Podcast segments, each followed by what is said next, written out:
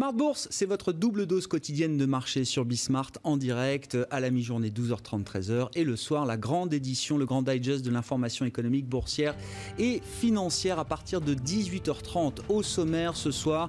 Une séance calme, une séance de pause après euh, la, hausse puissante d'hier sur les marchés actions avant le débat, bien sûr, le premier débat entre Donald Trump et Joe Biden pas sûr que beaucoup d'éléments pertinents pour le marché ressortent de ce débat euh, politique, mais en tout cas, c'est un point d'attention majeur qui euh, justifie peut-être un gel de la situation sur les marchés.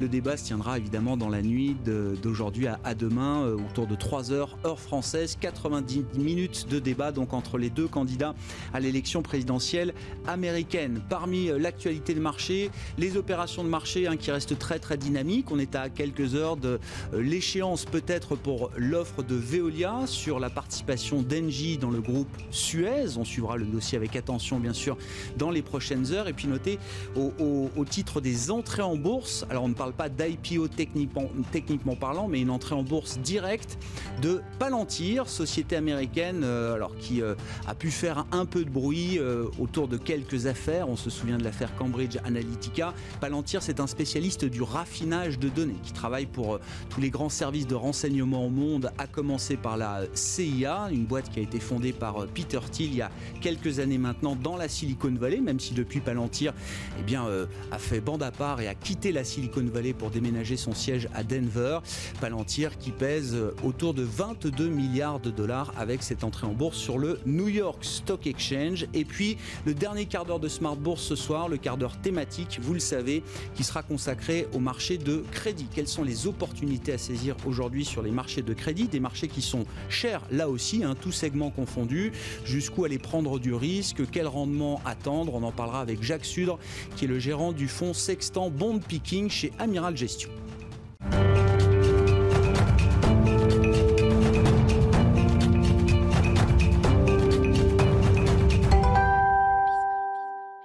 Et donc, le calme avant le débat sur les marchés. Le résumé du jour après la clôture des marchés européens, c'est avec Nicolas Pagnès depuis la salle de marché de Bourse Directe.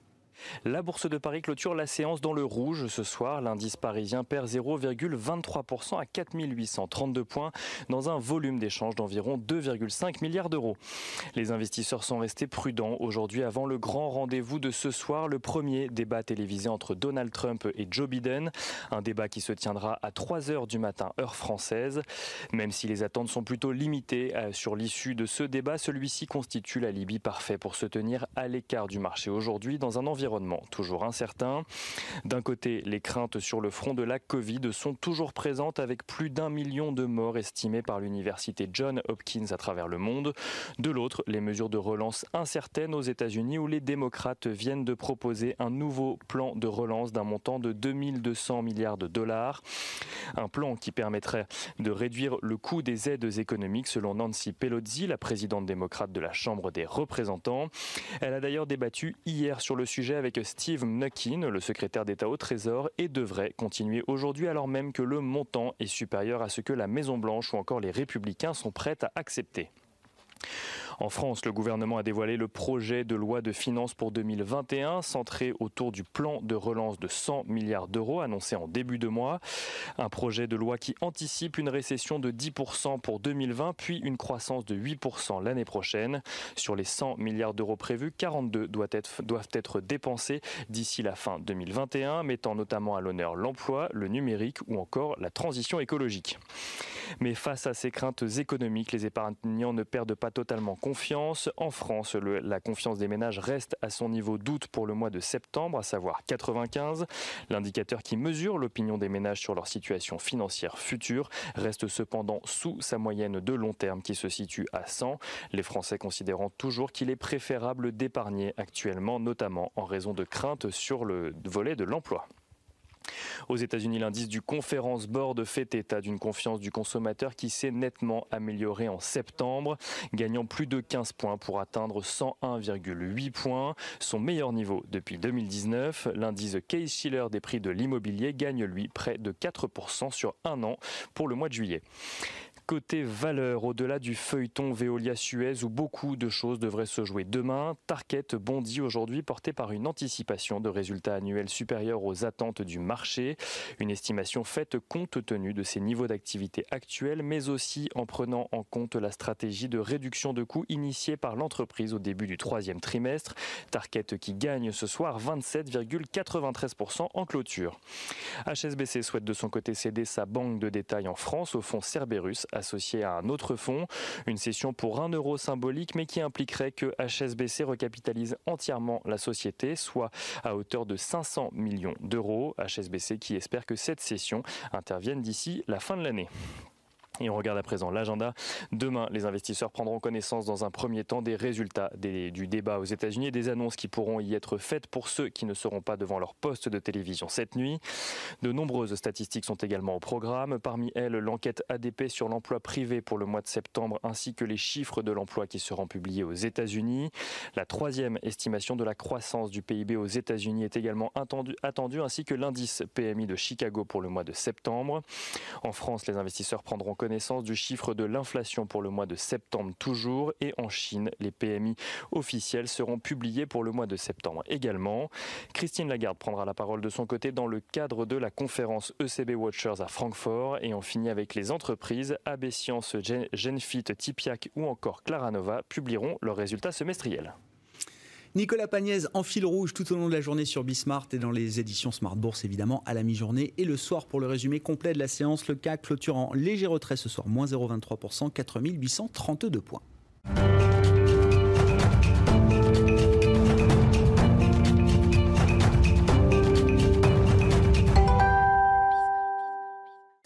Trois invités avec nous chaque soir pour décrypter la planète marché. Sophie Chevelier est avec nous ce soir, gérante allocataire chez Dorval Asset Management. Bonsoir et bienvenue Sophie. Bonsoir Papa. Vincent Chénieux nous accompagne, directeur de la recherche de Generali Investments. Bonsoir Vincent, bienvenue.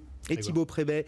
Avec nous également le directeur général adjoint de la financière Arbevel. Bonsoir Thibaut. Bonsoir. C'est un jour particulier pour votre famille Thibaut puisque votre jeune fille de 12 ans aujourd'hui, nous regarde. Euh, c'est ça, euh, le jour de son anniversaire. Non, mais moi, je voudrais qu'on l'accueille. Euh, c'est comment s'appelle-t-elle Élise. Je voudrais qu'on accueille Élise dans la communauté Bismart parce que des enfants de 12 ans qui regardent Bismart aujourd'hui, je suis pas sûr qu'il y en ait beaucoup. Comment on lui raconte ce qui se passe sur les marchés à, à Élise, Thibaut non, mais je pense qu'on lui raconte pas tellement. Si on doit lui raconter ce qui s'est passé sur les marchés au mois de septembre, tiens, comment on explique à Elise ce qui s'est passé? Ce qui est intéressant, c'est les sujets électoraux, etc. C'est-à-dire qu'on voit qu'il y a une sensibilité euh, et au sujet sanitaire. Ce qui est intéressant, c'est que c'est des sujets qui passent tout à fait au-delà de ce qui intéresse les enfants. Et là, avec le Covid, on est complètement plongé là-dedans. C'est-à-dire que ce soit euh, tous les sujets d'implication dans le quotidien et puis les gens qui peuvent perdre leur job, ça, fait euh, une intrusion des marchés financiers dans le quotidien de tous qui est, inhabituel. Alors c'est à la fois effectivement euh, hyper euh, stressant, mais à la fois intéressant, parce que ça fait un pied pour rentrer dans ces notions économiques.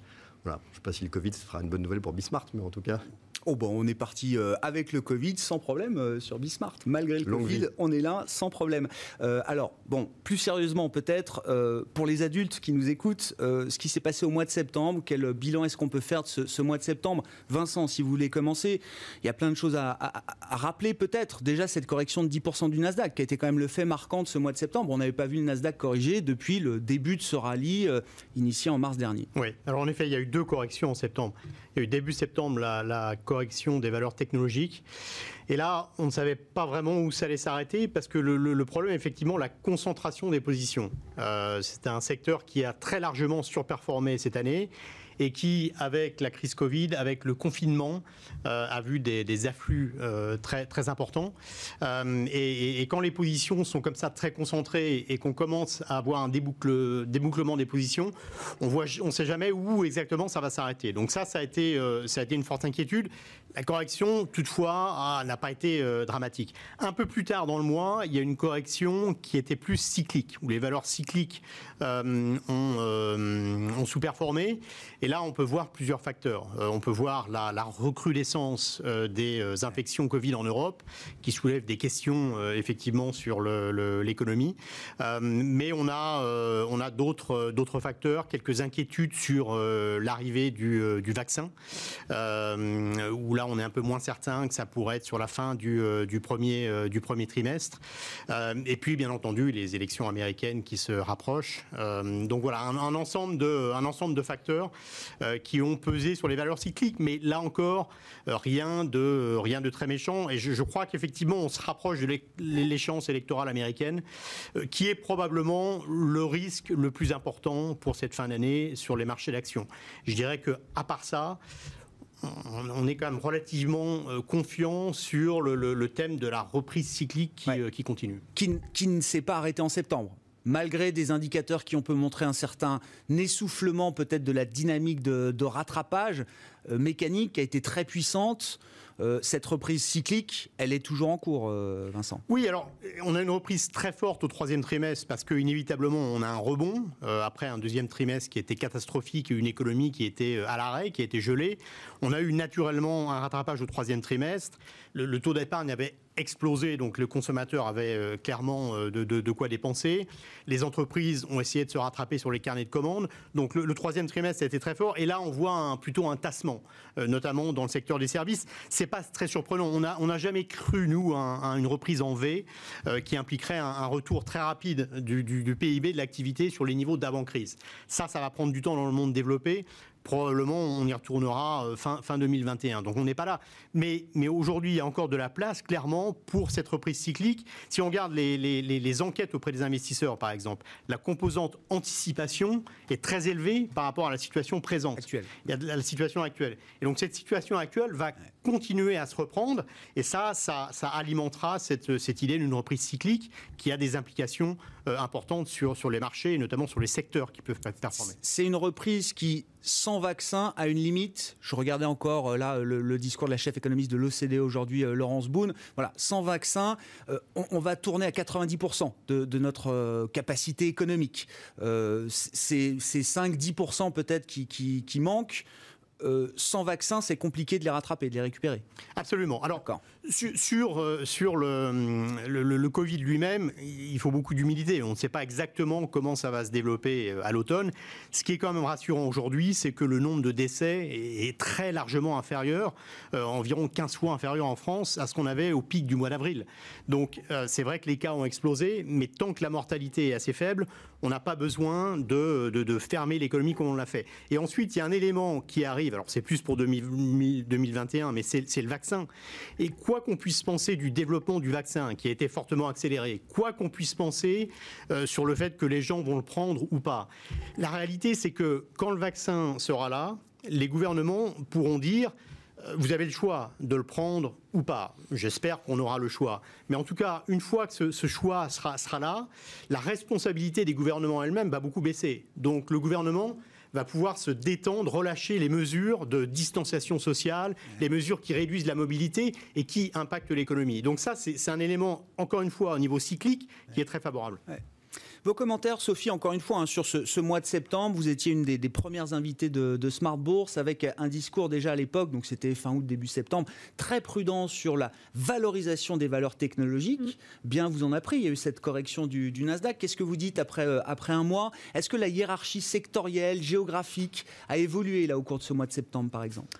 Pas réellement, parce que comme, euh, comme vous le disiez si bien, ça a été une double correction, c'est-à-dire une correction qui s'est initiée par les valeurs du Nasdaq, avec là, c'est, euh, je pense qu'on a fait euh, point haut, point bas, une quinzaine de pourcents sur le Nasdaq, mais moins 25% sur Apple, donc une amplitude de correction très notable, sans pour autant retracer la hausse depuis le début de l'année. C'est-à-dire qu'on reste quand même sur, sur, des, sur des valeurs qui en agrégé, et, surtout les GAFAM sont, sont encore très très haute.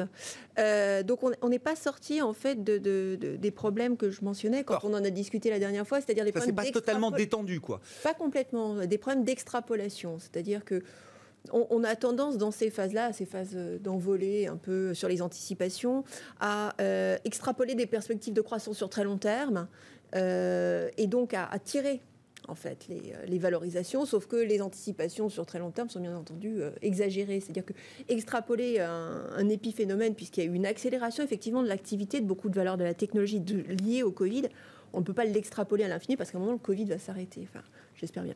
Mm. Et, et, donc ça, ça, ça existe toujours. Ça s'est certes un peu dégonflé, euh, mais ça existe toujours. Euh, et, de l'autre côté, l'écart de valorisation aujourd'hui entre les valeurs de la technologie et les valeurs cycliques, qui sont plus ou moins les valeurs value aujourd'hui, reste extrêmement fort. C'est à peine resserré, puisque dans le deuxième temps, eh les valeurs cycliques ont été aussi pénalisées par un, par un élément qui aujourd'hui est crucial aussi dans l'appréciation des marchés, c'est la relance budgétaire américaine. Mmh. C'est-à-dire que les États-Unis, euh, le gouvernement américain a déçu sur euh, la relance. Alors j'entendais tout à l'heure justement en préambule que Nancy Pelosi repoussait le, budget à 2200 milliards, euh, qui était donc le, débat initial, puisqu'on attendait 2200 milliards, contredit par les républicains à 1000 milliards, et donc on revient sur cette idée-là. S'ils ne se mettent pas d'accord avant le 16 octobre, on va rester un petit peu dans mm. cette espèce de statu quo et on attendra euh, l'issue des élections pour, pour voir effectivement à quelle sauce on est mangé. Mais ça reste effectivement une problématique qui pèse sur les valeurs cycliques puisque effectivement, la reprise, la première phase de la reprise est derrière nous. On est vers une phase de stabilisation maintenant avec des secteurs, avec des secteurs des services qui restent à la peine. Donc on a encore besoin d'impulsion. Ouais, je comprends. Modulo le timing de la relance euh, américaine qu'on ne maîtrise pas euh, mm. aujourd'hui. Est-ce que la période de publication de résultats trimestriels qui va s'ouvrir dans une dizaine de jours aux États-Unis va, peut agir comme un, reality check pour les investisseurs? Ou est-ce que c'est trop tôt? Est-ce qu'on va voir forcément d'excellents chiffres pour euh, les GAFAM et pour les... Voilà, c'est pas encore le moment de ce reality check du point de vue des résultats. C'est probablement un peu tôt. Il y a des effets de rattrapage qui sont très binaires c'est-à-dire euh, pas d'activité de l'activité. Donc là, mais euh, je, ne suis pas trop inquiète pour cette période de publication dans la mesure où les groupes ont été extrêmement prudents. Mhm. Donc bon, on ne devrait pas être, euh, on devrait pas être trop déçu puisque la communication des entreprises a été effectivement en phase avec l'environnement, c'est-à-dire très prudente, des guidance très conservatifs, enfin très, vraiment très prudentes. Donc les, gens vont commencer à regarder effectivement, mais tout en sachant très très bien qu'on est dans cette phase de, de reprise sur le troisième trimestre. C'est pas ah les chiffres ne sont pas encore suffisamment tangibles pour. Euh, Thibault, vos commentaires sur les marchés à l'issue de ce, mois de septembre, qu'est-ce qu'on peut ajouter euh, à l'analyse Et puis, euh, basculons sur le, sujet de la politique américaine, puisque c'est le premier débat ce soir entre Donald Trump et Joe Biden. Ouais, je pense qu'il y a deux sujets que j'ajouterais, mais je suis tout à fait d'accord avec tout le panorama qui a été dressé. le premier, c'est le sujet des valorisations. C'est-à-dire qu'on a ouvert un no man's land qui est de dire les taux vont rester à zéro aux États-Unis pendant très longtemps. Certains vous disent Ah, mais regardez, on est à la moitié, le tiers des valos de 2001 pas oublier qu'en 2001, on actualisait sur des taux qui étaient à 5. Aujourd'hui, on va actualiser sur des taux qui sont à 0. Techniquement, on pourrait valoir 5 fois, 10 fois 2000. On n'a pas vraiment d'éléments qui permettent d'interdire ou de justifier une valorisation quand les taux sont à 0. Donc là, le marché est en train de se dire, bah, des GAFAM, ça peut valoir 3 euh, fois plus qu'en début d'année avec moins de résultats, c'est pas grave. Puis après, il dit non, mais c'est débile parce que les taux pourraient remonter. Puis finalement, non. Donc, la première chose, c'est que ça va être difficile parce qu'on va naviguer dans un environnement de taux zéro qui est propice à l'exagération. Ça, c'est quelque chose qui est structurellement compliqué. Euh, et euh, je pense que c'est un, point qu'il va falloir surveiller. Le deuxième point, c'est la rotation sectorielle. La rotation sectorielle, c'est un point qui est très intéressant parce que justement, il mêle plusieurs choses. Il mêle d'une part l'idée qu'il y a des sociétés qui sont plantées par le Covid qui allaient bien avant et qui peuvent en profiter. Si je prends l'exemple en France, une société comme Saint-Gobain, une société qui a été impactée, mais qui dans les plans de relance sur tous les sujets de passoire énergétique bah, peut avoir quelque chose d'intéressant. À côté de ça, il y a une des rotations sectorielles vers les valeurs vertes, par exemple, qui ont été extrêmement spectaculaires cette année. Là, le débat Biden-Trump est extrêmement fort entre Biden qui a une politique sur l'hydrogène hyper agressive et Trump qui dit que la planète va bientôt se rafraîchir parce qu'elle est un peu chaude, donc elle va se rafraîchir. Ce qui ne laisse pas supposer quand même euh, grand-chose à ce niveau-là. Et je pense qu'il faut aller au-delà de ça. C'est-à-dire que la raison pour laquelle nous, on a du mal à adhérer à la vraie rotation sectorielle, c'est-à-dire un retour de la value, des banques, de l'auto, etc., c'est qu'en fait, si le Covid disparaît, si les élections américaines passent, sur quoi on va revenir? On va revenir sur un monde où il y a une guerre pour la suprématie euh, économique entre les États-Unis et la Chine, ce qui se solde par des droits de douane, et avec aujourd'hui une Chine qui ne remplit pas ses engagements. Et Biden ne pouvant pas être soft versus la Chine, ce qu'ils disent aux États-Unis, mhm. eh bien, ils vont avoir les mêmes politiques. On va rester dans ce débat-là. Et c'est une situation qui, qui, ne marche pas aux sociétés globales qui ont besoin de marchés très ouverts et qui marche finalement très bien pour des sociétés de services, de technologie, de choses immatérielles qui ne sont pas bloquées par des droits de douane et qui en plus s'accommodent bien des thématiques locales qu'on peut voir venir avec une sorte de protectionnisme vert qui dit après tout si on limitait les échanges pour la planète. Donc ça, ça nous fait penser que euh, d'un point de vue conjoncturel sous le Covid, effectivement, les valeurs de service qu'on beau être chères vont trouver leur public, mais qu'en en sortant, c'est quand même probablement elles qui en sortant le mieux. Et donc on pense que toutes ces journées, comme on a eu hier, de rotation sectorielle, qui en fait tiennent deux jours, et ça fait dix fois qu'on a ça, vont avoir du mal à aller beaucoup plus loin parce que même si tout s'améliore, la big picture, c'est que Peut-être que certains titres qui ont été sanctionnés pour des raisons vraiment Covid, dans le tourisme, dans d'autres secteurs, peuvent repartir. On n'est plus dubitatif sur les secteurs qui étaient déjà en difficulté avant l'entrée dans cette pandémie. Et malgré tout, c'est souvent ces valeurs-là qui valent absolument rien. Et vous dites aussi euh, sur, sur le débat Trump-Biden, Biden, alors c'est pas l'anti-Trump sur tous les sujets. Il ne faut pas se méprendre. Le, marché qui essaye de trier les informations et de garder ce qui est pertinent pour lui euh, sur l'investissement de moyen long terme, euh, Biden, c'est pas lui qui remettra la mondialisation sur les rails après le, mandat de Donald Trump. Non, pour deux raisons. La première, c'est qu'effectivement, c'est difficile aujourd'hui d'avoir une vision verte qui est quand même de plus en plus prégnante dans l'électorat, et d'être très pour la mondialisation. C'est quand même un fait. On peut être pour ou contre. La réalité, c'est quand même que c'est difficile d'avoir une vision euh, qui est très verte et de pousser le fait de faire euh, des, mouvements massifs. Le deuxième sujet, c'est qu'il euh, y a des choses qui, électoralement, ne sont pas acceptables aux États-Unis. Et le côté, on va plier notre suprématie économique, politique, intellectuelle, tout ce qu'on veut, qui est une certitude américaine contre la Chine et dire finalement on vous laisse la main, c'est pas possible. Donc Biden a toujours été plutôt en train de Enfin, ils n'ont jamais été très critiques de la politique de Trump là-dessus. Ils ont été critiques des manières, ils ont été critiques du fait de s'affranchir des institutions. Mais il n'y a pas du tout cette idée, on va arrêter euh, avec la Chine. Je pense que c'est quelque chose, en tout cas pas électoralement. Qu'après, une fois que c'est fait, le ton change un peu. Euh, je pense que c'est possible. Mais je crois Sur le fond, les tensions commerciales sont amenées encore à, à, monter, quel que soit le résultat de ce scrutin américain. En tout cas, je pense que c'est pas quelque chose qui peut disparaître comme ça. Et malgré tout, je pense qu'il y a encore beaucoup de sociétés qui auraient besoin que ça se calme. Et c'est pas quelque chose sur lequel on parierait énormément chez Financière à Bevel. Bon, Vincent, c'est le risque majeur. Hein, les l'élection euh, américaine. Vos commentaires et puis peut-être euh, regardons un peu les risques euh, avant, après cette élection. Oui. Bon, d'abord, il ne faut pas exagérer la portée du débat. De ce soir. Hein. de, ce soir de ce soir. Si, on regarde l'historique des débats, Madame Clinton, par exemple, était donnée, gagnante sur les trois débats contre Trump. Elle a perdu, elle a perdu l'élection néanmoins. en 2012, Obama avait été battu à plate couture sur le premier débat euh, par euh, Romney. Il avait gagné les deux suivants, mais il avait été battu à plate couture euh, sur le premier. Ça n'a pas empêché de gagner. Donc il, ne faut pas exagérer, je pense, la, portée du débat de ce soir. Alors je, partage l'opinion sur la guerre commerciale États-Unis-Chine qui, va perdurer, quoi qu'il advienne. Par contre, ça peut quand même changer le mood, l'ambiance sur les relations internationales euh, globale, multilatérale. C'est-à-dire que Trump a attaqué un peu tous azimuts, euh, alors que avec Biden, probablement les tensions avec la Chine vont perdurer, mais avec les alliés traditionnels comme comme l'Europe par exemple, on, peut croire à un réchauffement. Et donc ça, ce sera plutôt une, une bonne nouvelle. ceci dit, il n'en demeure pas moins qu'avec avec Biden, on a quand même des, des, risques pour le marché, surtout si on a cette vague bleue, c'est-à-dire Biden l'emporte lui-même mais le Sénat également euh, passe à majorité démocrate. Et là, en termes de politique économique, ça a quand même des implications en termes de hausse d'impôts, en termes de resserrement réglementaire sur un certain nombre de secteurs. On pense à la, euh, à la tech euh, notamment, mais on pense également euh, au pétrole, l'énergie.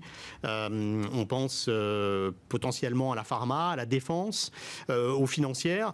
Donc ça fait quand même pour les, pour les grandes valeurs une, une, menace quand même assez, assez sérieuse. Donc c'est pour moi... Alors quelques points quand même, Vincent. Sur la tech, est-ce que Biden peut être vraiment sérieux et aller jusqu'à se tirer une balle dans le pied? S'il est dans une logique lui aussi d'affrontement de la Chine, euh, euh, sans être trop simpliste, euh, il sait qu'en face il y a quand même une armée technologique très très puissante. Le, les effets de hausse d'impôts, est-ce qu'ils peuvent être compensés aussi par comment dire un, plan beaucoup plus généreux en termes de dépenses publiques, d'infrastructures vers le green ou vers d'autres d'autres thématiques? Est-ce que ça pour Wall Street, est-ce que c'est quelque chose où on peut se retrouver quand même en termes d'équilibre? Absolument. Donc c'est pas forcément le, grand square et le, le, marché qui, euh, qui s'effondre. Il y, a, il, y a des, il y a du positif et il y a, il y a du négatif. Mais quand même, je pense que la, question d'une vague bleue euh, pourrait, euh, pourrait peser sur, sur les indices. Elle n'est clairement pas assurée. Aujourd'hui, si on regarde l'élection présidentielle, si on regarde les euh, les, sondages ou, euh, ou, les paris, on est sur du 60-40. Euh, maintenant, dans le 60 de Biden, je pense qu'on est assez équilibré entre une vague bleue et l'autre scénario qui est les républicains gardent le Sénat, où là, c'est probablement beaucoup plus positif pour le marché parce que ça limite les marges de, de, manœuvre de, de, Biden et des, démocrates. Donc ça, c'est un scénario qui est probablement très positif pour le marché. Parce que c'est... Il faut le dire aux enfants de 12 ans que ce qui serait parfait pour le marché, c'est qu'il se, passe, rien. C'est peut-être pas idéal. C'est le soulagement, en tout cas, pour le, marché dans ce scénario. Je comprends, ouais. Ça évite le, risque d'excès euh, dans un sens ou, dans l'autre. Qu'est-ce qui vous intéresse? Alors, dans le débat de ce soir, mais dans cette campagne euh, américaine, Sophie, toujours en gardant en tête ce qui peut être pertinent pour le marché et pour les investisseurs. Alors, dans le, peut-être pour faire un petit point aussi sur les positionnements relatifs, Biden a quand même perdu du terrain ces derniers temps, c'est-à-dire qu'il y a encore une quinzaine de jours, il avait 8 points d'avance. A priori, il n'a plus que 6 points d'avance, en tout cas d'après Prior Politics, qui est un observatoire en fait qui compile euh, plusieurs statistiques. Donc il a, il a perdu un petit peu de terrain. D'après les observateurs américains, euh, on rentre à 6 points d'avance, on rentre dans une, euh, dans une zone d'incertitude. C'est-à-dire que tout peut être renversé maintenant dans les prochaines semaines. 6 points, au, fond, au final, c'est pas beaucoup. on sait que ce soir, Donald Trump va être très agressif. Euh, qu'il va, euh, qu'il va notamment et qu'il va mettre le feu euh, sur la question des impôts puisque c'est bien entendu extrêmement impopulaire aux États-Unis, l'idée que Biden pourrait augmenter les impositions. Et pour, les riches et les entreprises, hein, voilà, quand on parle de hausse d'impôts, c'est pour les ménages les plus riches mais en tout cas, et pour les entreprises. Autant Biden va, ne va attaquer sur le fait que Trump n'a pas payé d'impôts, autant Trump va l'attaquer sur le fait qu'il compte piquer le pognon, voilà, à ceux qui en ont. Donc, on va rentrer dans ce débat-là, ça, ça sera sûrement un débat très agressif qui potentiellement ne sortira pas grand-chose, mais peut quand même un petit peu euh, fragiliser, parce que finalement les questions, on l'a vu, hein, les questions d'imposition euh, aux États-Unis sont des questions extrêmement euh, importante, entre guillemets. Euh, là, on a quand même une culture profondément ancrée aux États-Unis où les gens n'aiment pas payer d'impôts. Personne n'aime ça, mais encore plus là-bas. Donc ça, c'est un enjeu et on verra effectivement comment on sort de là. Après, qu'est-ce que... Et je pense que ce qui est plus intéressant, c'est de comprendre aussi ce que va faire Biden s'il est élu. Alors, vous parlez de, de vague bleue. Pour que, pour que Biden soit en mesure euh, d'augmenter les impôts, il faudrait plutôt un tsunami bleu. C'est-à-dire que s'il a une faible majorité, il ne sera pas en mesure, dans le contexte actuel, de passer une quelconque réforme de la taxation. C'est-à-dire qu'on est dans un régime de crise. Euh, la première chose qu'il va faire en arrivant, c'est faire voter euh, les 2200 milliards de Nancy mmh. Pelosi, mmh. c'est euh, de faire voter le plan infrastructure.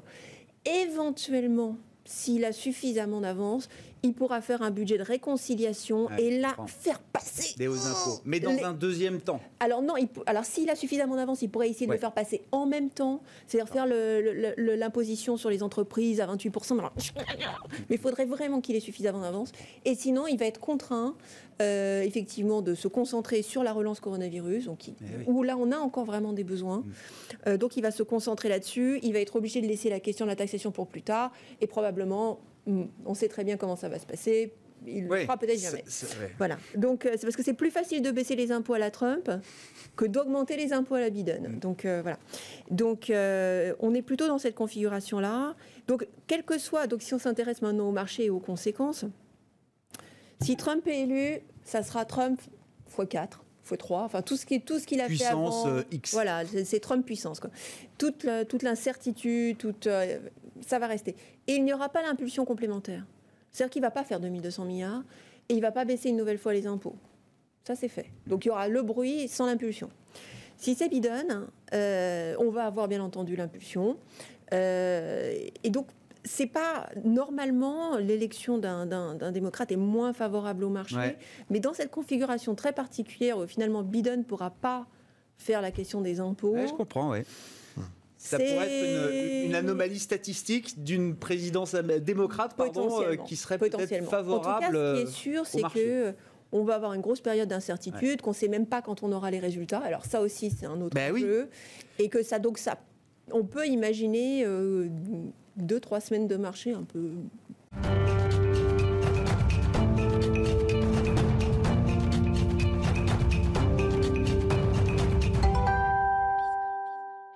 Oui, oui, non, mais enfin, c'est quand même le premier point, peut-être avant de développer les, programmes des uns et des autres. Enfin, qu'est-ce qui se mm. passe si on n'a pas les résultats le, 3 novembre au soir? Ce qui, ce qui, semble être quand même un scénario, euh, plus qu'un scénario de risque aujourd'hui, un scénario presque central. Euh, oh, mais du coup, il se passe non, parce que, euh, un, effectivement, c'est une possibilité qui est intéressante. Il ne faut mm. pas oublier quand même que, globalement, ça finit souvent avec 3-4 points d'avance, donc dans un sens ou dans l'autre. Mais l'idée que ça se joue à 0,2, 0,3 et qu'on puisse remettre, ce n'est pas un scénario central, c'est un scénario possible. Ce n'est pas mm. arrivé que ce soit un scénario possible, ça l'est aujourd'hui. Mais c'est pas central. Le même sujet, c'est que je vous rappelle qu'il y a plein de pays dans l'histoire qui n'ont pas été gouvernés et ça n'a généralement pas donné des désastres économiques. Et l'idée que pendant deux semaines, on ne sache pas qui est président aux États-Unis, ça paraît très anxiogène. Dans la pratique, je pense que ça ne l'est pas. parce que justement, il n'y a pas tant de différence que ça. Le point, par contre, qui, moi, m'intéresse, c'est pas ce débat. Je pense que ça va être rigolo, voilà, ça va être guignol, ça va être super. Mais... Vous le regarderez avec votre fille ce soir à 3h du matin? Certainement pas. je ne le regarderai pas moi-même, mais je pense que globalement, euh, on connaît le style de Trump. On sait que Biden va lui faire des blagues sur ses impôts et lui expliquer qu'il est complètement la ramasse. Bon, ça, je pense que les gens qui sont fans de Trump et les gens qui le détestent le détesteront ou seront fans, ça va pas changer grand-chose. Non, mais petite parenthèse, blague à part, la feuille d'impôt de Trump, c'était déjà, euh, c'était déjà un sujet mm. en 2016, même si on n'avait pas les révélations du New York Times dans toute leur. Non, mais c'était un euh, sujet, mais. mais Quatre ans après, c'est la même chose. Ça a circulé, il n'y a rien à voir pour la base électorale de Trump. Non, je pense pas. Ben, on va voir. je pense qu'il y a deux sujets actuellement dans, dans l'élection américaine. Il y a un premier sujet, c'est que Trump a dit Fake news, quoi qu'on lui dise, donc ça, bon, de toute façon, on peut lui envoyer tout ce qu'on veut à la tête, c'est fake news, c'est très bien. Deuxième sujet, c'est qu'il a dit, ok les gars, euh, pas payer d'impôts, machin, tout ça, euh, moi le système, euh, rien à battre, c'est tous des débiles, c'est un peu l'argo winch, quoi, hein, ils ne payent pas d'impôts, c'est pas grave, c'est super, mais ils vendent l'idée que c'est un milliardaire et que donc tous les gars qui n'ont jamais gagné de leur vie, ils valent rien, et que lui, il a gagné de l'argent. Alors certes, c'est pas lui, c'est son père, mais c'est pas grave. Il vend ça, et il est élu. Et d'ailleurs, si on leur dit, non mais en fait, tous les ans, tu perds du fric, donc en fait, tu hérité d'un truc que tu fais baisser tous les ans, c'est pas glorieux, quoi. Et je pense que les gens. Euh, être un piètre businessman, c'est ce qui peut être le bah, pire pour Donald Trump dans le cadre de cette deux, élection. Mais je pense que les deux vont pas bien ensemble. C'est-à-dire qu'être soit un bon businessman, soit euh, voilà, euh, un gars honnête, mais être un, un, businessman filou qui en fait perd de l'argent, c'est pas une image qui est hyper bankable, quoi. On le voit bien. Enfin, je veux dire, c'est pas un truc qui fait rêver, quoi. On voit pas qui peut être séduit par l'idée de quelqu'un qui est à la fois un filou et qui à la fois, en fait, a pas gagné de l'argent. Donc en fait, il a le rôle du mec qui essaie de c'est bien résumé. C'est un problème. Le deuxième problème que je vois qui est totalement passé sous silence, enfin, en tout cas qui est sous-estimé en France à mon sens, c'est tout le bazar qui va venir de la Cour suprême américaine. C'est-à-dire que euh, en France, on a le sentiment que la Cour suprême américaine, c'est un peu le conseil constitutionnel. C'est des gardes traités, dont on ne sait même pas toujours s'ils sont encore en vie ou pas, qui décident une fois de temps en temps un truc qui n'intéresse personne. La Cour suprême américaine, c'est ultra important. De manière ironique, par exemple, c'est eux qui décident qui a gagné l'élection américaine. Mm. Et ce basculement potentiel sur une forte majorité républicaine, pour une durée potentiellement longue, parce qu'il y a pas mal de membres qui sont jeunes, sur l'échelle politique américaine, c'est un mouvement massif. Il faut se dire que pour l'électorat républicain, on va dire Tea Party, la Cour suprême est beaucoup plus importante que l'élection américaine. Et donc quand on va avoir ce euh, passing au forceps pour essayer d'avoir un juge très conservateur dans une période où les républicains considéraient il y a 4 ans que c'était impossible d'envisager un juge, ça va être un gros bazar et je pense que les troubles sociaux aux États-Unis sont possibles. Parce que la remise en cause des droits de la, femme, du droit à l'avortement dans certains, euh, certains États qui pourraient être généralisés, sont des sujets qui peuvent créer une tension très forte. Et je qui pense peut façonner l'Amérique sur le long terme, quoi, d'une certaine manière. Et je pense surtout que les démocrates, pour essayer d'aller contre ça, n'ont que ce plan de relance. Donc ils ont fait exprès de refaire le même plan de relance énorme. Alors on nous dit la Chambre est d'accord. Bon, c'est super, les démocrates sont d'accord avec les démocrates, mais ça sert à rien. Et je pense que leur seul point fort pour essayer de bloquer tout ça, à part des procédures d'impeachment qui rateront comme d'habitude, c'est ce plan de relance. Et donc ils vont devoir jouer leurs cartes de manière agressive. Donc je pense que la probabilité qu'un plan de relance soit passé rapidement me semble faible parce que s'ils le font, ils n'ont absolument plus rien, pour bloquer une nomination à la Cour suprême, qui est un sujet totalement majeur. Donc je pense qu'on sous-estime le bruit de ça, et je pense que par rapport au débat, c'est un sujet qui va prendre une ampleur de plus en plus forte euh, y compris auprès des femmes qui ont un électorat de plus en plus présent, qui votaient beaucoup moins aux États-Unis précédemment. Donc je pense que c'est un sujet qui va être d'une ampleur et qui peut façonner la présidentielle.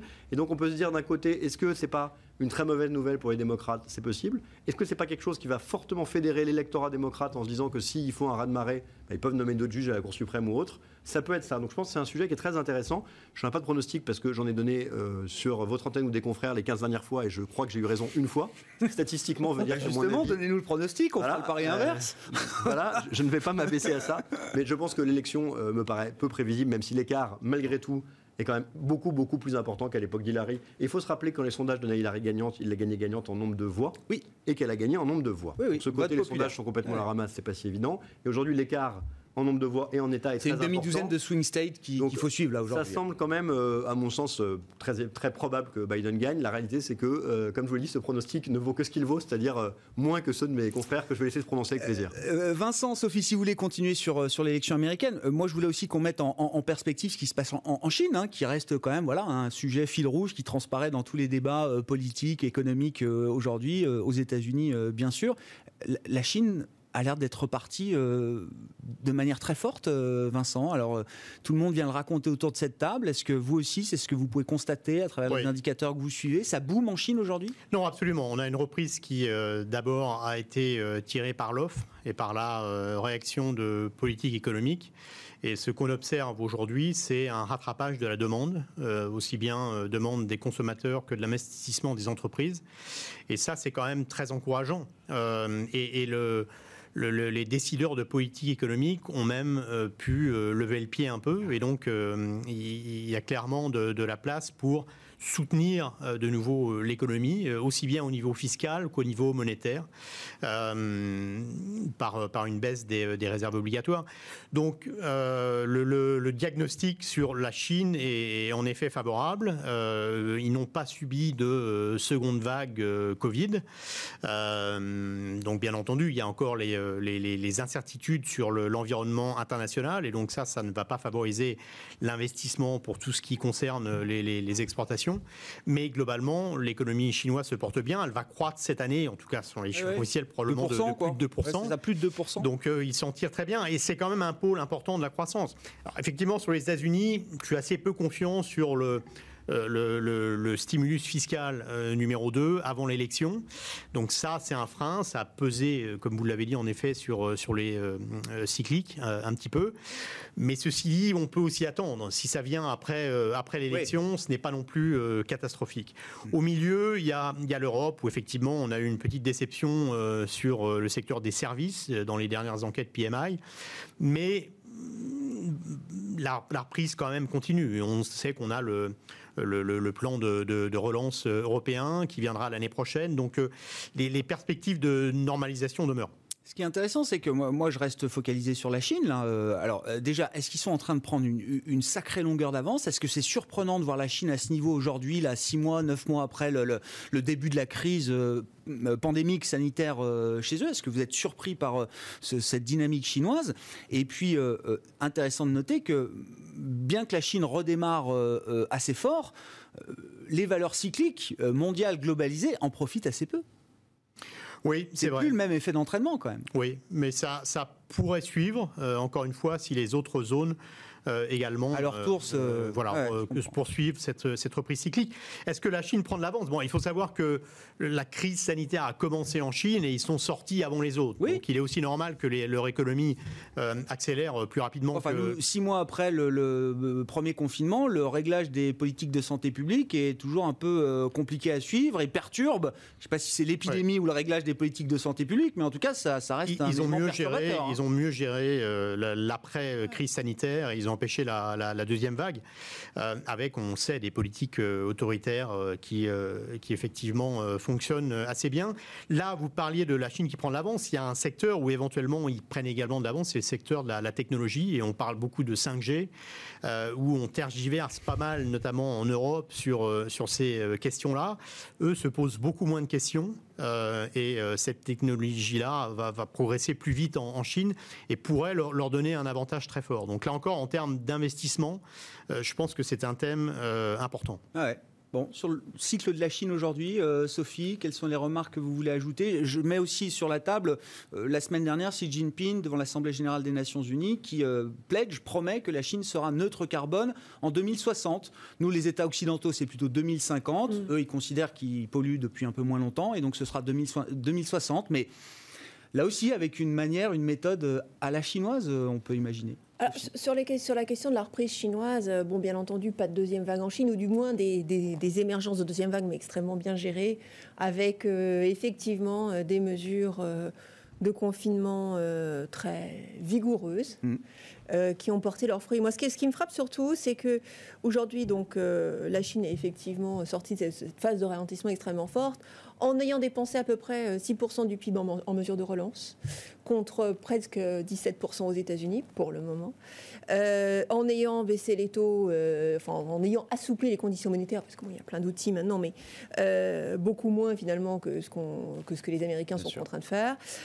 donc en fait, un bilan effectivement très positif qui doit en énerver plus d'un, puisque beaucoup de gens ont le sentiment, et notamment aux États-Unis, que le coronavirus vient de Chine, donc forcément, enfin en tout cas c'est leur faute, donc c'est pas juste. Voilà, donc ça c'est ça c'est un volet. on va avoir donc en octobre le, la réunion du, 14e euh, plénum euh, qui va déterminer le prochain plan quinquennal, qui est, euh, qui est un passage très très important, puisque c'est là en fait qu'on va définir la politique économique pour 2021-2025, et notamment est en train d'émerger en Chine, et ça va répondre à un, un de, vos commentaires, le concept de la circulation duale. C'est-à-dire qu'en fait, on sépare complètement, alors c'est un petit peu un prolongement de ce qu'on avait avant, mais on sépare complètement d'un côté euh, l'activité euh, exportatrice, importatrice, exportatrice, c'est-à-dire la partie vraiment euh, commerce extérieur, de la partie demande interne. Mhm. Et donc on remet l'accent une nouvelle fois, c'est-à-dire on accélère l'accent, puisqu'en fait ça avait déjà commencé avant, mais on accélère l'accent sur la demande interne. Et dans cette composante demande interne, il y a une composante localisation. Et ça, c'est l'élément important. C'est-à-dire que vous disiez, alors à l'exception de Nike qui fait des baskets dont tout le monde a envie, mais vous disiez finalement on n'a pas un effet d'entraînement fort. Et d'ailleurs les importations ne reprennent pas en Chine, à cause des matières premières, ça c'est un autre débat, mais en tout cas on n'a pas un effet d'entraînement fort de la reprise chinoise sur les, euh, sur les secteurs cycliques. Et une des raisons derrière ça, c'est aussi la localisation. C'est-à-dire que ces dernières années, la Chine a développé euh, des acteurs locaux extrêmement forts dans plein de domaines. Alors on le voit assez bien sur les machines-outils japonaises, notamment la, la donne concurrentielle a énormément évolué. Et il y a des acteurs locaux qui se sont implantés, enfin qui se sont développés et qui offrent, en plus de la technologie, le service. Et euh, les, consommateurs chinois, enfin en l'occurrence là, les entreprises qui sont acheteurs de ces machines, sont très consommateurs du service puisque l'offre leur est adaptée, ce que ne savent souvent pas faire euh, les internationaux. Donc les internationaux, dans certains marchés, ont perdu du terrain. Et c'est pour ça que d'une certaine façon, ce phénomène de localisation qui va ne faire que s'accentuer, et en plus, la, entre guillemets, l'impulsion était modérée. C'est-à-dire que la Chine n'a pas eu besoin de faire une grosse impulsion. Ah non, pour l'instant, ils ont des très bonnes performances à moindre coût. Hein. Donc l'effet d'entraînement est modéré. Voilà. Donc euh, c'est intéressant et ça va vraiment être intéressant. Et, tout ce qui se passe entre la Chine et les, les États-Unis ne fait que renforcer les incitations euh, chinoises à se relocaliser. Un mot de la Chine sur le thème du green, je ne sais pas, est-ce que l'objectif euh, Chine carbone neutre Deux, choses à dire sur la Chine. Euh, déjà, effectivement, en 2060, c'est dans 40 ans. Alors 40 ans, je trouve ça un peu long quand même. Enfin, moi, j'ai pas 40 ans et je trouve que ça fait déjà un bout de temps. Donc euh, voilà, je pense que la durée en tant que telle, ça n'a aucun intérêt. Le sujet, en revanche, et qui est très important, c'est que oui, le cap. la Chine, vous avez un monde qui vous dit Donald Trump, il dit tiens, ça va bientôt se rafraîchir là parce qu'il fait chaud. Et des gens qui disent on a un sujet, il faut être carbone neutre d'ici 40 ans. En termes de planification, de vision, ah oui. bah, voyez, l'image que vous renvoyez, c'est que d'un côté, bah, c'est Guignol, et de l'autre, c'est des gens qui ont une vision. Et ça, c'est l'histoire de la Chine. C'est-à-dire qu'ils ont défini des politiques de très long terme que nous, mm. dans nos sociétés où tous les trois ans on change de cap, on est incapable de tenir et c'est leur force. C'est-à-dire que leur force, c'est crédible. Donc c'est crédible ce qu'ils disent. La date, on n'en sait rien. Mais non, non, mais laissons la date de côté. la direction, crédible. Oui, et la direction, elle changera pas parce qu'en 2023, 26, 29, il n'y a pas quelqu'un qui dira le contraire. Mm. Et ça, c'est un point qui est crucial et qui a un avantage fort. Alors, qui a plein de défauts. Hein. C'est-à-dire qu'être une dictature, fondamentalement, c'est pas non plus euh, totalement génial. Il y a quand même des. Mais euh, ça donne une planification qui, dans des aires où il y a une urgence climatique, euh, vont leur donner un avantage là-dessus. Le deuxième point, c'est qu'il ne faut pas oublier un truc, c'est que la Chine est historiquement quelque chose que les gens oublient, c'est un marché qui n'est pas cher. Et c'est un marché qui n'est pas cher parce qu'historiquement, tout le monde dit la Chine, bah, on voit pas ce que c'est, c'est opaque, euh, tout n'est pas coté, machin, il y a plein de scandales, la gouvernance, etc. Mais ce qui fait qu'on s'est retrouvé avec des marchés chinois qui étaient pas chers, des marchés américains qui ont des multiples qui sont deux, trois fois supérieurs. Et aujourd'hui, où tout le monde se dit, bah, finalement, les marchés américains ont encore monté, sont encore chers, certes, les marchés chinois ont beaucoup monté, il reste à des multiples de valorisation qui sont hmm. quand même Beaucoup. Enfin, quand vous achetez aujourd'hui des GAFAM, vous dites, euh, bon, pour que je gagne de l'argent, tout le monde se dit, ça monte encore. En Chine, vous avez quand même des résultats qui montent avec des marchés qui ne sont pas à des valos euh, à la GAFAM. Et ça, ça reste quand même des sujets qui sont intéressants. Et puis, c'est vrai que tout le monde a envie d'aller chercher de la croissance. Et quand on dit croissance, j'ai envie d'aller sur les émergents. Et comme toujours, depuis maintenant une dizaine d'années, quand on sort de l'Asie du Sud-Est, les émergents, c'est quand même compliqué. C'est-à-dire que les gens qui disent, moi, j'ai envie d'aller foncer sur le Brésil, c'est quand même pas un truc qu'on entend tous les deux jours. Alors, je dis pas qu'il n'y a pas des moments où il faut y être, mais on voit qu'aujourd'hui, il y a une captation de cette idée d'émergent euh, par la Chine, l'Asie du Sud-Est, qui représente maintenant une grande partie de ce qui intéresse les investisseurs. Et donc ça, c'est quelque chose qui est nouveau et qui montre l'émergence et, la puissance qu'a pris la Chine là-dedans, qui arrivera un moment où on se demandera si ça a du sens d'ailleurs de ranger la Chine dans les émergents, mais c'est un autre sujet. Sur, la Chine, vous disiez, euh, c'est cher ou c'est pas cher euh, alors, sur les valorisations, c'est le problème. C'est toujours la même chose, c'est de considérer un indice en agrégé.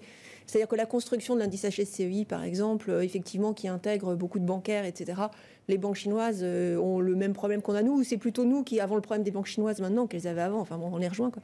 Mais euh, donc on a des valorisations, on a des secteurs qui sont extrêmement sous-valorisés, puis des secteurs extrêmement chers. Donc il y a une polarisation très très forte du marché chinois avec euh, bon l'équivalent des GAFAM, hein, les, les BAT, PIP, etc.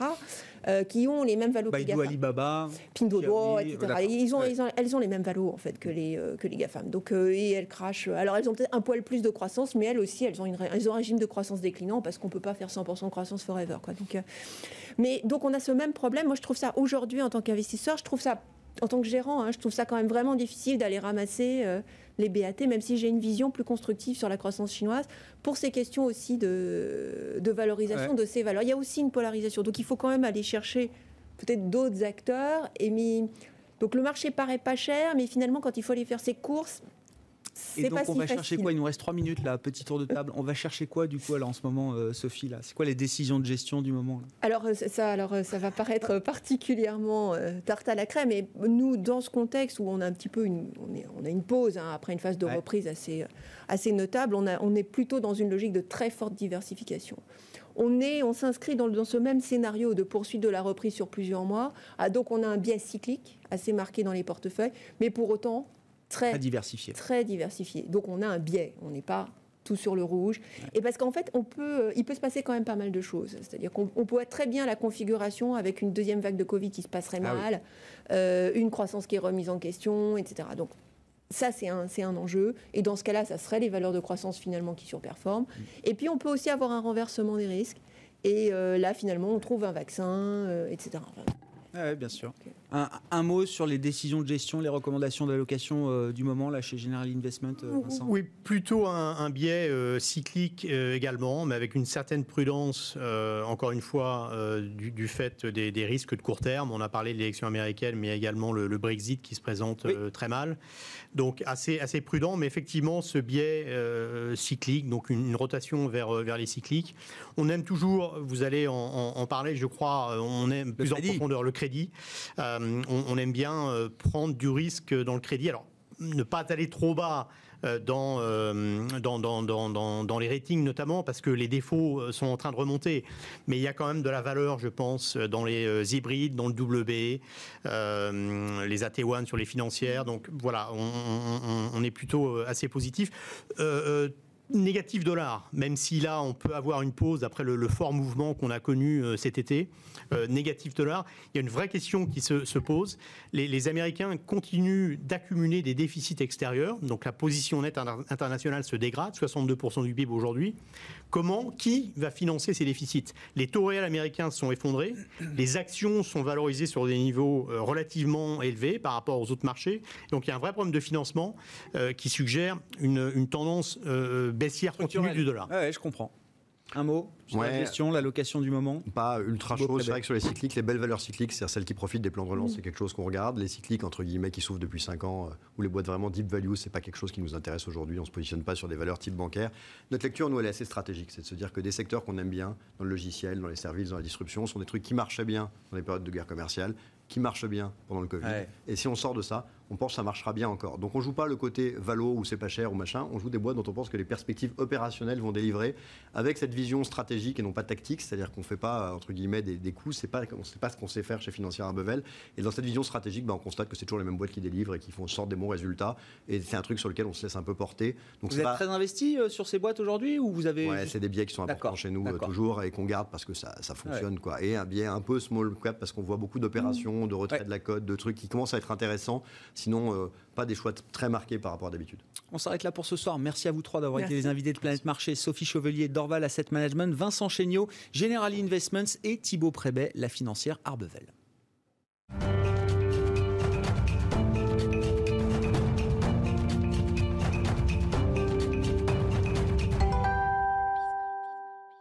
Le dernier quart d'heure de Bismart, c'est le quart d'heure thématique marché à thème chaque soir. Un sujet, un expert. On parle du marché du crédit ce soir avec Jacques Sudre, à mes côtés en plateau, associé gérant chez Amiral Gestion. Bonsoir et bienvenue, Jacques.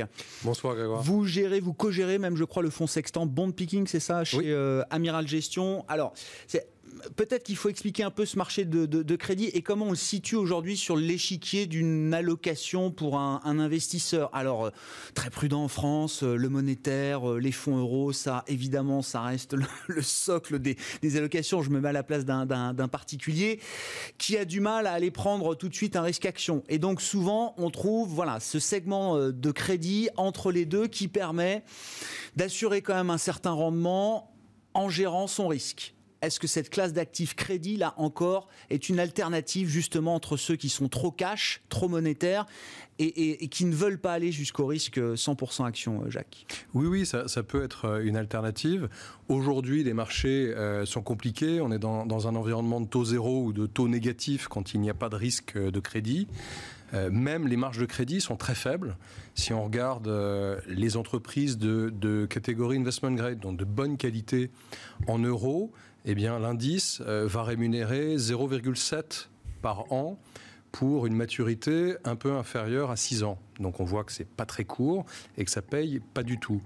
Et donc les, les, investisseurs, les gens cherchant un peu de rendement, naturellement, vont vouloir prendre plus de risques mm. et se diriger vers la catégorie haut rendement, à yield, euh, où là, les rémunérations sont euh, un peu supérieures, mais où la, typologie des risques est assez différente. Pour situer, un indice à yield aujourd'hui rapporte à peu près 4,5 euh, par an pour une maturité un peu inférieure à 5 ans, maturité moyenne. Et, ça, c'est un rendement qui rémunère le risque qu'on prend sur cette catégorie haut rendement, justement. Historiquement, 4, 4,5%, c'est pas non plus très cher payé pour le risque le risque de défaut, quoi, le risque de crédit. Hein. Exactement. On, on pense qu'en effet, il faut être relativement euh, circonspect à ces niveaux euh, de rémunération, parce qu'en plus, dans la situation économique qu'on connaît et qui nous attend, euh, ce 4,5 de rendement, il est un peu déformé par le segment le plus risqué euh, du crédit et des sociétés qui sont en défaut imminent ou en tout cas qui vont très mal. Donc une des réponses pour nous, c'est qu'il faut être très sélectif et avoir la capacité de choisir ses risques, que ce soit le risque de crédit, le risque de duration, donc est-ce qu'on va prêter plus ou moins loin, et puis euh, avoir euh, suffisamment de flexibilité peut-être pour ne pas investir tout tout le temps. C'est un peu euh, ce qui nous semble important, mais on peut détailler ces, différents risques aujourd'hui. Oui, bien sûr, il faut rentrer un peu dans le détail. On a du temps pour ça, euh, Jacques. Euh, justement, c'est quoi les critères de, sélection que vous appliquez euh, aujourd'hui? Alors, la duration, c'est le, temps auquel je suis prêt à m'exposer, c'est ça à, l'émetteur, hein, l'entreprise qui émet la dette. Le rendement, évidemment, on a compris. et puis encore, c'est des formations. On parle de marchés polarisés, fragmentés. On le retrouve aussi dans ces marchés de crédit. Alors, qu'est-ce qu'on peut dire des risques afférents, justement? Complètement. la polarisation que, vous évoquez, c'est vraiment à partir du moment où une société se porte assez bien, un bilan solide, une activité lisible, euh, on va pas du tout être rémunéré et on va devoir prêter très très loin. C'est ce que j'évoquais sur l'investment grade. À l'inverse, à partir du moment où on est bien payé, il y a un vrai risque et les investisseurs, les marchés sont tellement à la recherche de rendement qu'il semble que tout soit très arbitré.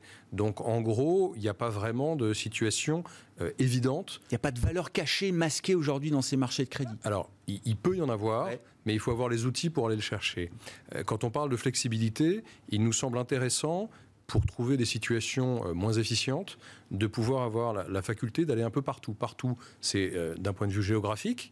il y a des sociétés dans des pays difficiles, mais qui dépendent moins de ces géographies compliquées, où là, on peut effectivement être euh, un peu mieux payé. Et puis, il y a différents segments euh, dans les marchés de crédit. Il y a les obligations convertibles, quelquefois avec ou sans valeur d'option qui ont un rendement euh, souvent attractif.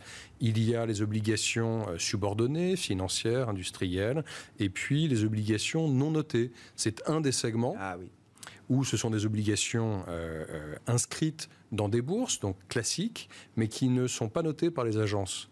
Et ça, ça peut être intéressant parce qu'on peut avoir un petit surcroît de rémunération.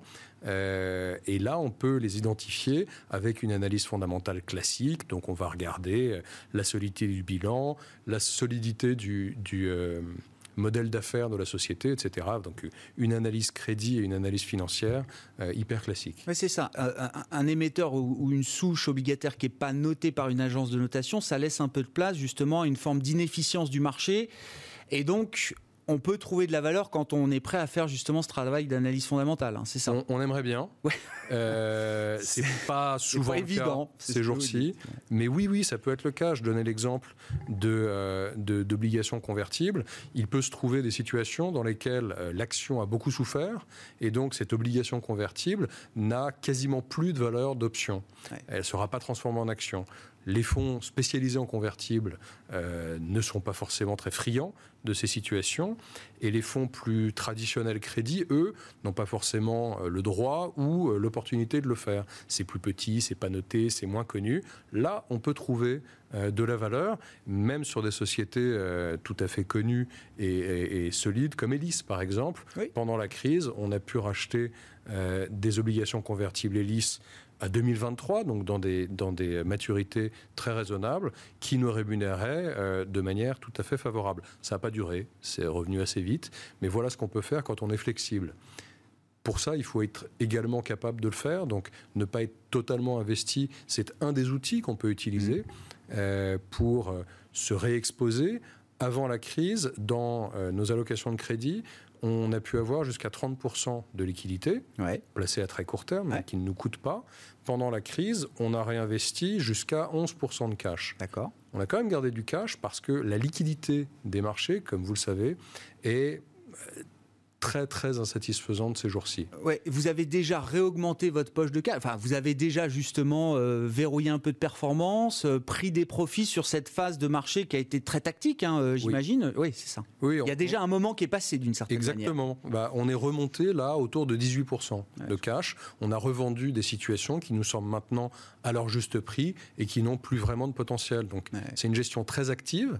Euh, on peut être très calme pendant longtemps. Là, on a réattaqué une période où on est plus calme, on est sur des situations euh, bien identifiées qui nous rémunèrent correctement, à un horizon de temps qui nous satisfait.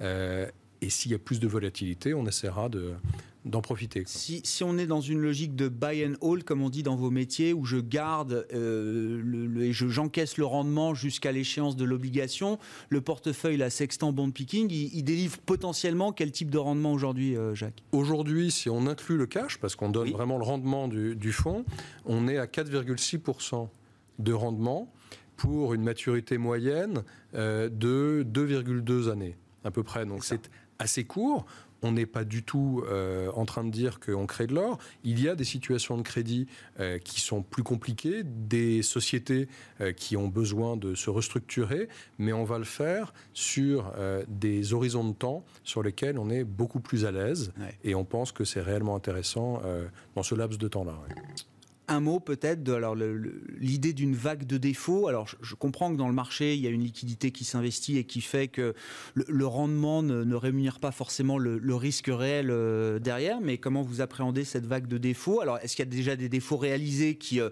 qui sont des signaux d'alerte? Est-ce que la vague est à venir, euh, je sais pas, dans 6 mois, 9 mois, 12 mois, en fonction des plans de contingentement et de sauvetage qui sont en place aujourd'hui? Oui, tout le monde attend une augmentation. Les défauts étaient vraiment au plus bas historique, donc c'est parfaitement naturel. La situation fait que euh, beaucoup de sociétés, les sociétés sont aujourd'hui euh, plus endettées qu'elles ne l'ont été historiquement. Et la situation sanitaire a aggravé cette situation de manière très très brusque. Aux États-Unis, le levier financier de toutes les sociétés privées, donc dette sur EBITDA, a augmenté de 50% avec l'effondrement des marges dû à la situation. Euh, d'autres chiffres sur ce qu'on attend, les agences de notation, Moody's, S&P, euh, imaginent que sur l'univers à yield d'euros, les taux de défaut devraient être, euh, dans un an, de l'ordre de 8 à 10% donc c'est très important. Et puis si on regarde aujourd'hui ce qui se passe, il y a des sociétés très affectées par la situation économique qui ont des bilans fragiles qui restructurent leur dette, qui sont en défaut. On peut penser à, euh, aux loueurs de voitures, Hertz ou Europcar.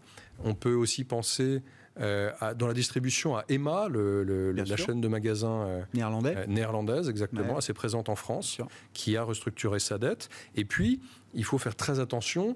Se dire que l'État, les banques publiques soutiennent tout le monde, ça peut être dangereux. On voit Valorec, le, fabricant de tubes pour l'industrie pétrolière, la BPI, euh, a annoncé qu'il faudrait que les créanciers fassent des efforts pour qu'elles soutiennent euh, la société. Donc une grande sélectivité nous semble vraiment importante. Merci beaucoup Jacques. Merci d'avoir été avec nous euh, ce soir dans ce quart d'heure thématique de Smart Bourse. Jacques Sudre, associé gérant chez Amiral Gestion sur ces marchés de crédit.